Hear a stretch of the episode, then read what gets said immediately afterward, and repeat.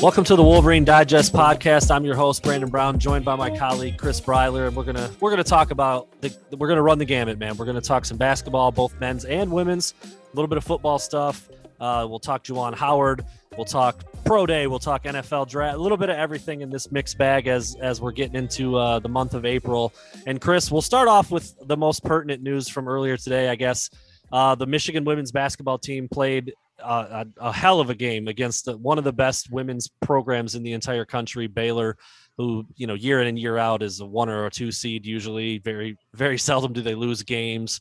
Um, they they won their first two tournament games by 48 and 42 points. So they hadn't really been tested at all. And then Michigan took them to overtime, took them down to the wire, but came up a little bit short. You actually watched the whole thing. I watched a good chunk of the second half and then the overtime period. So just I, I, guess right off the rip, first thoughts. I mean, I know, you know, we don't we don't do a ton of coverage on the women's team, and, and maybe that's something we can change a little bit. But what, what did you think just watching Coach Kim Barnes Arico and her squad and, and how they almost knocked off a, a big, big time favorite in Baylor?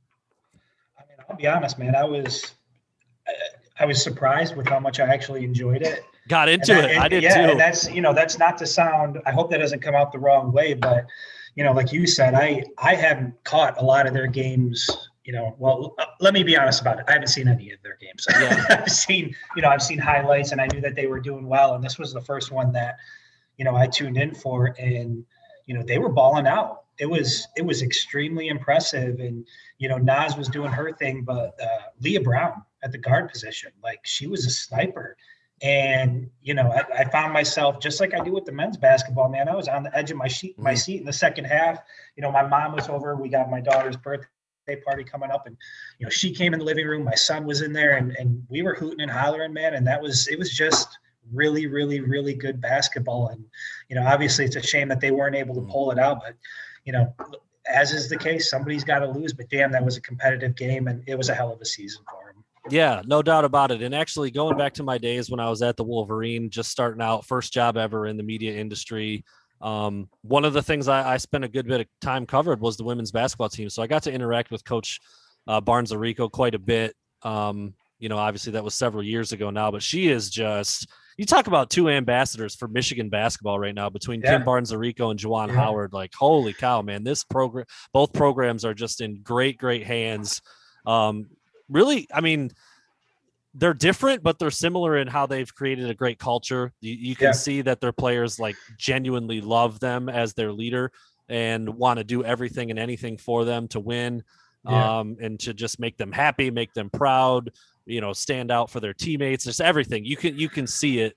Um, well, it was you know. it was obvious in this game, man. Like when they were, I don't know, they were down four, maybe six points and things were looking a little bit bleak there in the second half. And just the way they interact with each other on the bench and when they're going to the sideline or you know a bad play happens, like they're picking each other up, they stay positive, and you know it I don't know, man. It was just it was a beautiful thing to watch. I don't know if it's because I'm so you know used to paying so close attention to football that I don't expect to see some of the things that I see with Michigan mm-hmm. sports. But then I watch the basketball team and I'm pleasantly surprised. And I watch the women's basketball team and I'm pleasantly surprised. And you know, they, like to your point, there's a lot of good things happening with the basketball teams in Michigan. Yeah, there's no doubt about it. No doubt about it. And I, you know, I, am right there with you. I mean, I'm not going to sit here and say I've, I've caught their games because I haven't. And, you know, whether that's a good or a bad thing to admit on the air, it is what it is. I just haven't watched much women's basketball um, since that you just, we don't cover it a ton but I have a soft spot for it because my wife played college basketball and she is a phenomenal basketball player. I've played with her and against her, you know, a hundred times while we've, you know, since we've known each other. And so I do, I remember there was a kind of a little back and forth on the Wolverine message board once upon a time and, you know, people kind of dogging the sport and I, it just, there's, there's no reason for that. I mean, it's, it's, uh, yeah, it's, they're, they're not as big, they're not as strong, they're not as fast, but it's still, like you said, really good basketball. And yeah. I was into it too. I mean, I was like, damn, they're going to overtime. Like Baylor, one of the best programs out there. They might get this done. They might get this done. There was a couple questionable calls down the stretch. I know, uh, you know, the the blatant missed double dribble. Like I don't, I don't, you know, there. That's not an objective thing. That's one of those ones where you're like, dude, you step out of bounds, you call it. You double dribble, you call it. You travel. Usually, that's pretty obvious too. But you know, that's that's how it goes. The refs missed some stuff here and there. Michigan had a chance down the end. Some Michigan turnovers killed them. Yeah, a couple turnovers. Michigan yeah. actually probably traveled on the last second to last possession to heave yeah. from half court, but uh, yeah. yeah. it was it was a fun game to watch down the stretch, and and uh, props to Coach K, um, KBA, and and just hopefully you know they can uh, continue to to rise up. There had been a little bit of a yeah, I don't want to say a knock, but Coach Kim's teams have been pretty solid throughout the regular season for a handful of years, and then in the in the tournament they would they would kind of wilt a little bit, and sure that was not the case this year, not at all. And she's a phenomenal coach, a great ambassador for the program in the school, and you know, props to her, props to the ladies on that team, and uh, you know they'll be back. That that will be uh that will be hopefully not a uh, a one off thing, making it to the Sweet 16 and battling to make it to the Elite Eight. So as we shift over to the men's team, which they play tomorrow against Florida State. Um, you did a little bit of a preview with that. It's been cool this week to see Juwan Howard talk about Leonard Hamilton in, in such a glowing light. I didn't I didn't know about their their relationship. Head coach for Florida State. Not me either. And obviously Juwan have a, a long history um, going back to Juwan's playing days in the NBA. Um, it, it just yeah, it's got a lot of cool storylines. One of the star players for Florida State, Scottie Barnes is good buddies with Juwan's two sons. Um, they won some state championships together, I think Juwan said. And so, yeah, it's pretty cool. Of course, Juwan said, I'm a competitor. You know, I'll be physical and box out my grandmother if I was playing yeah. her. So I'm not going to let those relationships bother me. But what are you kind of looking for in this game? Um, you know, it's another one of those like, I don't know. It it feels a little bit like a toss up. It really kind of does at this point. Yeah, and I mean, it, I feel like you know Michigan is still the favorite in this game, but I feel like when you get this deep into March, you know nothing is a given, and you know you look at Florida State's roster, and it's just a bunch of big dudes. You know, like you just mentioned, Scottie Barnes, he's a six nine guard. You've got uh, who who is it? RaiQuan RaiQuan Gray, six eight forward. You've got two seven footers. You know, you got where is he? Polite. I don't know how tall he is. I think he's six six. Yeah, so a six six guard. I mean, you know, they're big at the guard position. They're big at every single position. And so I think it's going to be tough for Michigan. I think that they're going to, you know, they're going to have to make some tough shots. And, you know, I, to your point, I think it's a toss up game. I still like Michigan. I think Michigan should be the favorite, but, you know, this Florida State team makes me nervous for sure. Yeah. You mentioned some of the, I mean, it, you start to, start to list off some of those guys, and it sounds like you're talking about Michigan a little bit. You've got you right. know a six yeah. nine guard and Franz Wagner, a six. Yeah. Obviously Isaiah Livers is hurt, but a six you know six eight he would have been six eight guard slash forward. Obviously Hunter Dickinson at seven feet seven foot one, seven foot two, however tall he is. I hear them throw different different seven, measurements around for him all the time. At seven one, seven one two fifty or something. Like He's that. a program seven one, but uh, yeah, but yeah, Florida State's got a bunch of size too. They have their big man in the middle, Balsa Koprivica, who's pretty, I mean, essentially the same size as Hunter Dickinson. So that's going to be a really interesting matchup. Uh, Michigan favored by just two and a half points at this point. I mean, that's a bucket. That's a, that's a toss up. That's a, that's a 50 50 game, in my opinion. Yeah. I do think Michigan can, can and should win. But like you said, and I, I think I said this before the tournament even started, you know, once the news was out there that Isaiah Livers was going to be out, um, Michigan's still a pretty good team, solid, good depth. Juwan Howard has brought them along very well. I kind of thought, I think Michigan gets out of the first weekend, and then after that, it's anybody. You, you know, you get down to 16 teams left. They're all pretty damn good. I mean, that's kind of the, the name of the game. So, I, I think if I had to, you know, put put money on it, I probably would pick Michigan to cover that two and a half points. But yeah, like you said, I mean, the size. You we'll see how Michigan can handle that. We'll see how Florida State handles Michigan size as well. I think I think you got to give the edge to Hunter Dickinson in that big man matchup. I think you wrote a story about the uh, the Twin Towers. Any yeah, any any yeah. additional insight on the battle between those two big dudes? I, I you know nothing. I don't know. I, nothing that's going to be too in depth. I mean, basically, the, you know, the bottom line is he's a big ass dude, and he's gonna he's gonna make it difficult for Hunter. You know, he's, and and the the concern I have is you know making sure he stays out of foul trouble because if you know if Dickinson's riding the bench for a good portion of that first half and, and finds himself in the same position in the second half. I'm just worried about Michigan getting out muscled. And and you know, I, I didn't watch any Florida State games, but you know, started to watch some of the highlights from the season. And, you know, they're pretty athletic, man. They play above the rim. There's a lot of, you know, there's a lot of lobs that are thrown up and, you know, they can posterize it pretty quick. And so, you know, they got to keep Hunter Dickinson on the floor. And I think this is another game where, know, I don't think you're going to get 40 points from Eli Brooks and Chaundee Brown, you know, combined. I don't think you're going to get 40 points there. And so, you know, Franz is going to have to show up. Uh, you know, he's he's he's solid on the defensive side of the ball. You know, he that's something that you know really he doesn't he doesn't fall short there in either half, but he can't afford to wait until the second half to show up offensively. I think that's one guy that's really got to get going early on for Michigan to have you know a good shot in this one. Yeah, I watched. I just ha- obviously didn't know Michigan was going to match up against them, but I watched the ACC championship game between Florida State and Georgia Tech, and yeah, length, a um, lot of versatile dudes. I, you know, I've you know listening to other people talk about what Florida State's good at and what they're bad at a lot of people give Michigan a pretty decided coaching edge in this one with, you know, with sure. what Juwan's been able to do with the help from Phil Martelli, Howard Eisley, Saddi Washington, Howard Leonard Hamilton and his staff. Obviously, they've made it to the Sweet 16, so they know what they're doing. But it, I, I get the sense that people think that if it is tight and it looks like it's going to be, that Michigan might have an edge when it comes to you know what to do, rotation, um, you know, scheme stuff like that. So I'm looking forward to it. Should be a really good game. Um, just like the last one was against LSU, you know, kind of back and forth, really well played, a lot of big shots yeah. being made by both teams. I mean, that's that's that's why it's March, man. It's fun to watch yeah. that kind of stuff. I wanted to ask too, Chris. I know you you you admittedly, you know, before we started recording, said that you know following basketball in depth wasn't really a thing for you until it kind of became part of of this job and what we do and the back and forth between you and I and the content that we create. Obviously, it's it's full swing basketball season right now and not much from football. Just in a nutshell, as you've dove deeper into it, you just put a story up about this the other day at wolverinedigest.com. Juwan Howard as a as a dude, Juwan Howard as a leader of men, as a as a player's coach. I don't know. Sometimes that term gets thrown around like he doesn't really know how to coach that well, but he gets a lot out of his players. That's not what Juwan is, but he's so damn good at relating to his guys that I think he's always going to have that label, even though I think he clearly knows his stuff. And anybody who says that Phil Martelli is the one really, you know, pulling all the strings is just an idiot. I mean, let, let's be honest. Like Phil Martelli, dude is awesome. I could listen to him talk basketball all day, but he did get fired from his job, and it wasn't like people were beating the door down to hire him. Right. So to yeah. think that he's just going to come to Michigan all of a sudden, he's doing all the work, and it's just Juwan is like the front man is they don't know what they're talking about. So long explanation to get to what you have kind of learned on a, on a deeper level over the last handful of months. I mean, honestly, man, when when he was hired, you know, I was moderately excited about it just because he was a Fab Five guy, you know, and I thought it was cool that we had, you know, a guy like that coming back to Michigan, didn't know what to expect.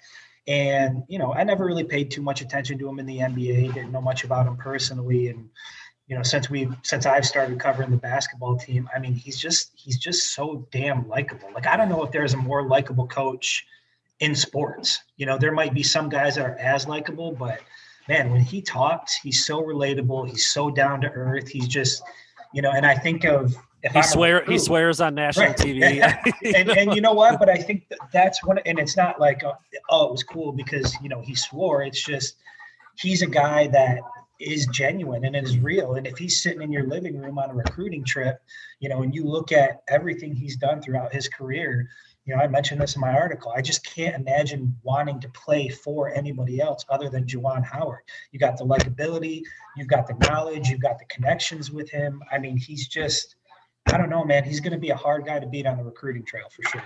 Yeah, no, there's no doubt about it. There's no doubt about it. And I, I mean, I'm, I'm not going to lie about it. I'm not going to try to to mince my words and say that you know, I had this glowing review of him when he was hired because I didn't. I thought there were tons of question marks around the hire. And I think they were warranted in terms of, well, he's never been a head coach before. He's never had, I thought he would recruit well. I didn't think it would be this good this early, but I, I knew enough about, you know, his story and kind of what he stood for and how he conducted himself. And obviously, kids want to make it to the league, and who better to, you know, who better to to use as a reference than than your head coach potentially since he was there for 20 years. But right. I, you know, I, I was like, you know, let's temper the excitement a little bit. Let's let's make sure we understand what what we're getting into here. Like John, Do Michigan fans have a problem with getting excited. Is that an issue with the Michigan fans? It seems like we're we're an easily excitable group. yeah, well, yeah, that tends to happen a little bit, but at least early. yeah, no, yeah, for sure. But I, you know, I was like, look, John Beilein was the is the best coach that's ever been here. He kind of left a little bit unexpectedly. You know, yeah. the cupboard certainly wasn't bare, but you didn't really know what was going to happen or how he was going to recruit right off the bat or what his staff was going to look like. And you know, there were a lot of people who who were you know pretty down on what he'd be able to do. I wasn't down on him of what he'd be able to do. Thought it might take a little more time than it than it took, and I thought it was reasonable to question, you know, how he would do in this position. But dude, he, he's a freaking star. I mean, there yeah. there is there is no other way to slice it. There's no other way to describe it. He's a great in-game coach. He's a great motivator. He's an elite recruiter. I mean, he's got the number one class yeah. in the country at his first full go, really. Um, he's he's he's got the love and the passion for the school naturally because he went there. You know, he probably a little bit over the top against uh, Maryland in that Turgeon exchange, but I love it. I love the, it. Yeah, but the passion and the and the fire and the you know standing up for his guys and and just not backing down. I know you put a story out about like just a reminder he's from Chicago and Juwan was the first one to point that out. He's like, you know, I was yep. raised by Chicago and I was raised by my grandmother, and I don't put up with that bull. So yeah, and I mean, pretty much know, what it was. And, and and it wasn't even so much about the players, man. It was just him as a man. You know, he felt a certain way, and you know, to see, I, I think, you know, that's and and not to go, you know, I, I want to be careful here because I don't want to turn this into an opportunity to bash Jim Harbaugh, and that's not what this is. But that passion, that fire that you saw from him in that Maryland game, like that's the stuff that us football fans kind of miss on the sideline, you know, in Ann Arbor and, and, and in the big house is that we want a guy, you know, who won't just go to bat for his players, but you know, he's just a spark plug, man. He's a force of energy on the sideline. And I think, you know, players feed off that. They can see that. Fans feed off of that. And, no question. You know, I had no issue with the way he reacted in that game, man. I loved it. Yeah, and you know, there there was a lot that you know people tried to throw around like he and Juwan Juwan admitted it himself. He said I shouldn't have let the emotions get the best of me like that. I should have stayed calmer than that. I should have done this. I should have done that. But it was very clear to me that Turgeon was trying to trying to bully him. I mean, in in a sense of like, you know, dictating how the mood was going to be on the court or talking back to Juwan, thinking he wouldn't get a rebuttal. And he, and he he he did it again in the post game press conference. He said, "I've been doing this for 34 years." Like, bro, we know you've been doing it a lot longer than Juwan. It doesn't really matter. You still don't get to like yell at another coach on the floor just because you don't like what he's doing. Right. Yeah. you know, again, Juwan's reaction a little over the top. He said so himself. Fans are going to love that. His players are absolutely going to love that. And you know, the media can say whatever they want about it. And you know, it just just one of those. You know, kind of when you when you start to grab all these different in- instances and examples of what Juwan Howard is all about, it's it's been the biggest home run hire that I can remember in terms of you know leading a Michigan team and in, yeah, any, I mean, in any sport. I think the general consensus is that you know you hoped that it would be somewhere within the vicinity of what Beilein was for Michigan, and I think you know not only is it in the vicinity, but it, it feels like a step up. Like he's taken everything yeah. that Beilein built and he's just you know now it's on steroids, you know, and is continuing to ascend and I think as long as he's in Ann Arbor, man, this basketball program is going to be a force, not just in the conference, but in the country, man. They're going to be a tough group to beat. You got this big class coming in next year. Yep. And I don't see his recruiting falling off anytime soon, man. Not, yeah, no, there's no, there's no, why would it? I mean, they're, they're just, you, you can't, you can't see a reason why any of these things would, would go, would start to slide or go the other direction. Um, yeah. I mean, it's tough to, it's tough to be consistently, at the top and winning, but he he looks like he's got it figured out in year yeah. two, which is crazy. It's crazy. I think I wrote about this, and I may have even told you this story, but I want to say it again because it's still cool to me. I'm excited to tell my son about it someday when he's old enough to understand. But there was, uh, I think it was the week of Michigan's bowl game in 2019, so there weren't very many media people in Ann Arbor. Um, a lot of them had traveled for the bowl game, but there was a basketball press conference. My wife and I were in Ann Arbor. She was 8.9 months pregnant, something okay. like that.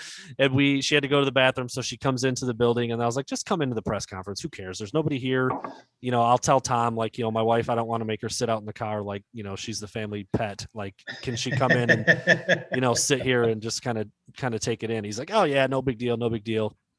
Juwan comes in, does his press conference, you know, gets done, wraps up, comes right up to her, congratulates us, says you look beautiful, and then you know walks out. And that's just like, dude, there's yeah. another example of just being a being a guy, just being a yeah. guy that you want to talk to, you want to be around, you want to impress, you want to make proud. Um, you know, that's the that's certainly the way his players feel. And, and there were nothing, many other examples of him doing stuff like that with the local media people. It was, it's been right. it's been really cool. And some people could point to that and say, you know, like um, it's a gimmick or you know he's putting on. It just it, it's so genuine. You know, there, there's no denying. Like he just feels the way he feels, and he says what he says, and it comes out so genuine. And so, you know, not to make it a big love fest. Like I get, you know, he's only in his second year, and if we go back to the second year in the Harbaugh era, we were all pretty high on where we were in 2016 as well. And so, you know, obviously things can change, different set of circumstances, different programs, but you know, so far, man, like like you said, it, they could not have found a better replacement for John Beilein. Like this is the home run hire. No doubt about it. No doubt about it. Shifting over to football a little bit. Um, spring football still going on.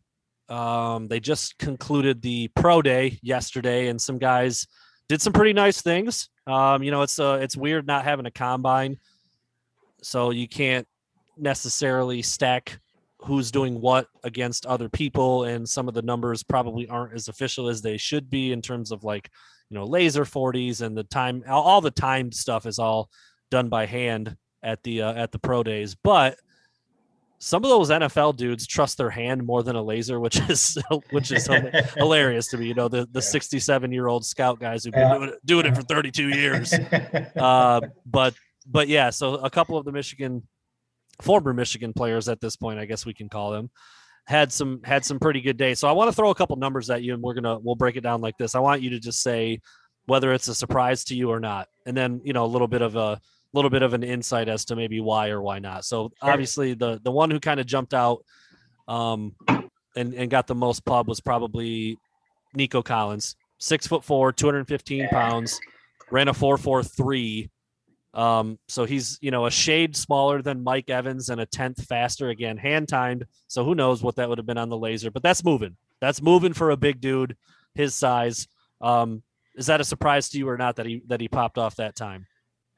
I mean, no, it's not a surprise, especially given, you know, I don't know if you recall, but leading up to the 2020 season before, mm-hmm. you know, the Big Ten sort of pulled back uh, on the COVID restrictions um, or, or, or postponed the season rather you know, Gattis had put out a tweet, you know, basically signaling that Nico had dropped weight. Nico was faster. I think he timed him at a four three, and so there was a general sense that, you know, this was going to be a big, big year for him, man. And and the fact that he put up those numbers in the combine, I'm not I'm not surprised by it at all.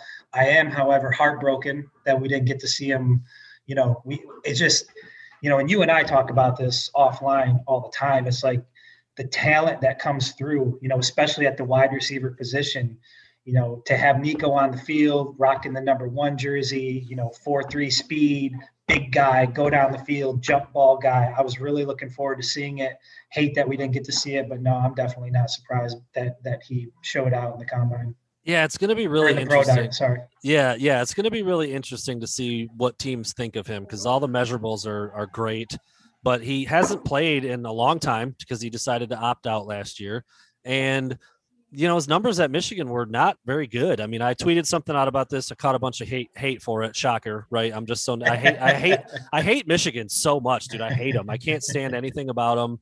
Um, no, obviously there's a small faction of people that think that, but it's like, dude, I'm just, you know, Nico's this big, he's this fast, he's this good at 50-50 balls. He and he averaged less than 3 catches a game during his career at yeah. Michigan. Like that just shouldn't happen.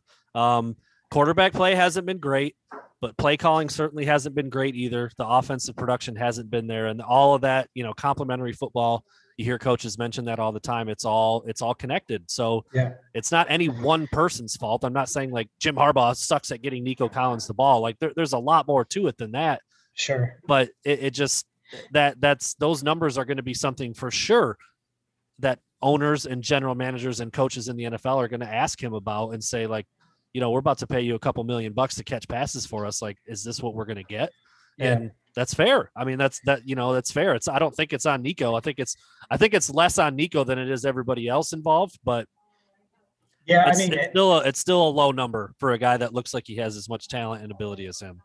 I would, you know, put him in the same boat as uh, Peoples Jones. You know, I don't know what he averaged when he was at Michigan, how many catches he averaged, you know, whether it was three catches, two catches, four catches. But I know that DPJ wasn't near in college what he should have been and could have been in a program that, you know, could have maximized his talent. You know, I know he's finding his sea legs in the NFL with Cleveland, and you know, he seems to be. Uh, you know, sort of growing into that position. But man, that's that's another big time recruit, big body guy, highly skilled guy that we just didn't get to see it at Michigan, and it's you know it's a bummer.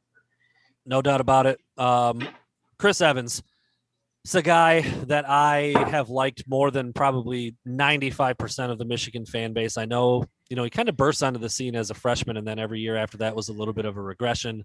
Right. He obviously spent the one year on the sidelines with a little bit of a, you know, bad decision academically, but, you know, fought his way out of the doghouse, made his way back onto the field, and just never, I don't know, man, just never really found a rhythm in Michigan's offense.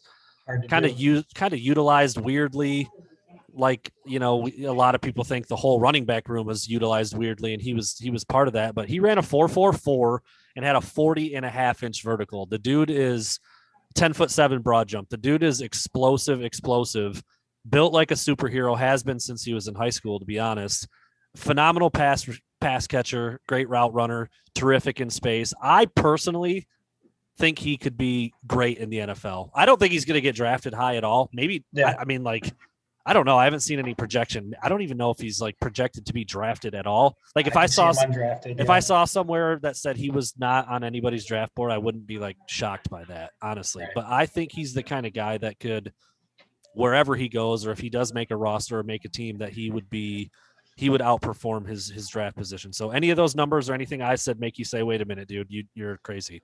No, no. Again, I mean that it's you know highly athletic, you know, phenomenal athlete. Um, you know, to your point, burst on the scene as a freshman and then kind of ran into some issues. And you know, I don't think there was a you know a single body in that running back room that was going to have a successful season in 2020, just given the way things were done. But you know, he's I think it was David Long Jr., former uh, cornerback in Michigan, that tweeted out you know that Evans was going to be the steal of the draft. And so, you know, obviously the guys that played with him think very highly of him. And you know, I've seen him play. I think he's highly skilled, and I'm not surprised by those numbers at all. But again, I don't know if he's on anybody's draft board. You know, I could see him going as an undrafted free agent, signing with a team, and you know, showing what he's capable of then. But you know, he's just one of those guys, another one of those guys that had all the talent but just couldn't find his legs at Michigan. Yeah, no, I mean, and it's a guy that I saw, I think, man, probably half a dozen times before he or in high school, either in a game. I think I saw two games, maybe three or four camps, something like that, just at uh, various events, you know, before he was offered and once he was offered. And uh, I've just always liked him a lot. I, I, I think he's a, I think he's a dynamic athlete. I know he made a boneheaded decision at Michigan, and that's that's something that he'll probably be asked about in the NFL. But fought his way back, worked a couple jobs. He coaches kids. I just I just like the dude, man. I do, and I think Yeah. he I think he was misused at Michigan, and I think again, depending on where he goes, if he's drafted or if he makes a roster, if put it this way, if he doesn't get drafted, I would bet money on him making the roster. I think he I think he can Yeah. provide value in today's NFL. Yeah. Um, if if if uh, if Nico Collins wasn't the biggest buzz name of the pro day, it was probably Ambry Thomas after running a four three seven. Uh, that is moving for a six foot Yeah. corner, five eleven. I think they had him listed a little taller than that in the program, but there's another kid I've known. I think I've known Ambry since he was in ninth grade. I mean, obviously a local kid from Detroit, so somebody I saw a lot of times in in his high school career. Got to know him quite well. Awesome kid, super hard worker, great leader. Um, his coaches will absolutely his coaches at um, Detroit Martin Luther King will absolutely rave about him as a as a worker, as a competitor, as a winner. Um, and we kind of all saw that in 2019 when he had colitis, battled back. I think he just said Yeah. in his pro day interview that he practiced for like a week before Right. hitting Yeah. the field for the season, Dropped like 30 pounds Yeah. or something like that. which is a lot for a skinny dude. I mean, he's he's he's about 195 now, he said, but he's he's slight, he's lanky, kind of high cut, long legs, long arms. So he's not a he's he looks great, but he's I can't imagine dropping 30 pounds off of that dude's frame, but 437 again, maybe slightly inflated at the pro day versus a, a laser time, but is that surprising? I mean, we saw Ambry with some big plays in the return game in his career at Michigan too. He can fly. Yeah, I was going to say that that's not surprising. I mean, there's there's one in particular. I don't know if it was 2018 when they went on the road to Notre Dame, and uh, you know, Ambry took back that um, that long kick return. It was a kick return, right? He went for like 90 90 some yards. Yep. You know, just turned on the burners and and was gone. And so, you know, eh, eh, he's another one of those guys that I feel like you know at the next level and can can find his place and and make his mark. But you know and i know it wasn't just circumstances with michigan you know he had obviously had the health issues um, so you know wasn't really able to you know to live up to what he was fully capable of michigan. But he's a guy that i can see doing really well at the next level. Somebody's going to take him. You know i think he's going to be a productive player and i'm not surprised by that 40 time at all. He's a quick guy yeah, he's he's another one that's interesting because he also opted out, so he hasn't played on the field in a long time, and yeah, did deal with the health issues a little bit in 2019. Didn't keep him from having a, you know, he had a, he was fine. I mean, I don't think he was like a super standout or anything. I don't think you cut on the film and look at him and go, man, who's who's number one? Like we got to sure, get that yeah. dude. But yeah. played well. That was uh, you know, a couple years ago, so he was he was still figuring things out a little bit, and now he tested well I think he'll kill the interview process. Um, but it's going to be interesting to see where he goes too. So last but not least of the of kind of the stands out, Michigan had 11 guys go through the pro day. I I, I singled out four that I thought, you know, did a, a really really good job and maybe surprised some people. Was Kwity Paye put up 225 pounds 36 times, which would have been uh, the second most at the 2019 combine and also ran a 452 so at 261 pounds which is actually a little bit lighter than he was listed at michigan i don't know if he's dropping some weight to to be faster to run better yeah, he said he, he said he dropped a little in the press conference leading up to pro day. So and you know, depending on what system he's in or what position an NFL team sees him at, maybe he stays around 261 or gets back up closer to 275. But the dude is a, a rock. I mean, obviously strong as hell, can really run. Um, Don Brown called him one of the smartest, if not the smartest players he's ever coached. He's phenomenal against the run. He can get after the quarterback. He's great in pursuit. Or, I mean, this dude was like a track star in high school. It's crazy. I'm I, oddly enough, I did I did a, a, Northeast tour back in the day when I was covering recruiting and saw Kwity Paye in high school up in Rhode Island, and uh, you know, really? got to, you got to know him a little bit then, and got to know his coach a little bit, and uh, so again, another kid I've known for quite a few years. It's really cool seeing these dudes like you know go from high school players to big timers at Michigan to shoot, yeah. man. Now they're about to be millionaires in the NFL, and Kwity is going to be because he's projected to go anywhere in the top fifteen or twenty probably. Yep. Um, so, a couple questions here, two parter. First, the numbers that he threw up. I'm not. I'm not surprised at all by his bench press numbers and how fast he ran because he kind of can do everything. But production wise, not off the charts at Michigan. But again, lots of potential. Pretty versatile dude. Where first first question: Are you surprised by his numbers? And then, where do you think he could or should be drafted? Like, how high could we see him go? No, man, not again, not surprised. You know, I uh, just watching him play in college. You know, he's he's just a beast, and I think he's he's certainly going to be a first round pick. And I mean, on top of just you know what he's capable of physically, he's just a really really good dude. I mean he's like a he's a guy you want in your locker room. He's a guy you want on your team. Like this is this is a culture guy. This is a talent guy. Uh, can't imagine him going anywhere other than the first round man. No there's yeah this is the dude that's like you're not going to have any off-field stuff with him. Like he, you know draft with confidence no worries right. about him doing anything stupid outside of football. Um he talked about his his wallet that he carries around with him. I think it was actually was it your question? Yeah, yeah. I mean, he pulled it out in the press conference, and you know, he's kept it. He bought the wallet when he was sixth grade. He put some quotes in there, and he, you know, he keeps it with him to this day, and it's got you know a handful of quotes on it. And he said, you know, I, I keep it with me just to keep me grounded because I, you know, he said something to the effect of, you know, I know going through this process that people are going to try to, you know, get my head to mm-hmm. explode mm-hmm. and get me to be somebody I'm not. And it's important to me that I stay true to who I am. And I just, you know, at that age, I mean, hell, when I was in college, I wasn't thinking like that. You right. know, like this guy is just the maturity level is there, the talent is there. if I'm, you know, if I'm looking in the first round for a guy that I think can be a dominant force on the field and just good for the health of my team, I mean, Kwity Paye's that guy. It's it's hard to find a dude that's better than that. Amazing story too. Born in Guinea, um, yeah. you know, came to the United States and settled in in Rhode Island of all places, not exactly a football hotbed, and was uh, was pretty lightly recruited. I know there were some bigger schools that looked at him, but Michigan was obviously the most serious. I didn't know. I didn't know he was committed to Boston College first. He only. I, I just found that out in the press conference. He only came to Michigan because Don Brown. Don Brown. Michigan. Yeah, yep. he said. He said flat out. I committed. I didn't commit to Boston College. I committed to Don Brown, and so. Yep. You know that was. It's just. It's really nice that that worked out that way because it was a pleasure to watch him in college. Yeah, the all flip team. The all flip team. Michigan. It's funny, like um, like so many dudes, honestly, you just you kind of forget that they were committed elsewhere. Jalen Mayfield, you remember where he was committed? I don't. Minnesota was committed to Minnesota before no he kidding. flipped to Michigan. Quinn Nordin okay. about him? No, I know. Was he was he a Sparty? Penn Penn State committed to Penn, Penn State, State, on, okay. the, on the old private jet. he was he was he got he got reamed for being a kicker with a commitment video and was like on a private plane. It was it was awesome. Lavert Hill, Penn State. I mean, dude, like yeah. you go down the list, man. Chris Evans these, was Penn State, wasn't he? Chris Evans was. Com- you know what? I don't remember if Chris Evans was ever committed anywhere else, but it looked like he was going to end up at Indiana for a while. Indiana, okay. I don't remember if he was committed anywhere. I don't think he actually was. But uh, anyway, I mean, you, you can go down the list almost and look at a lot of guys that that started off committed somewhere else and then kind of you know went through the process. Ended up picking uh, picking Michigan in the end.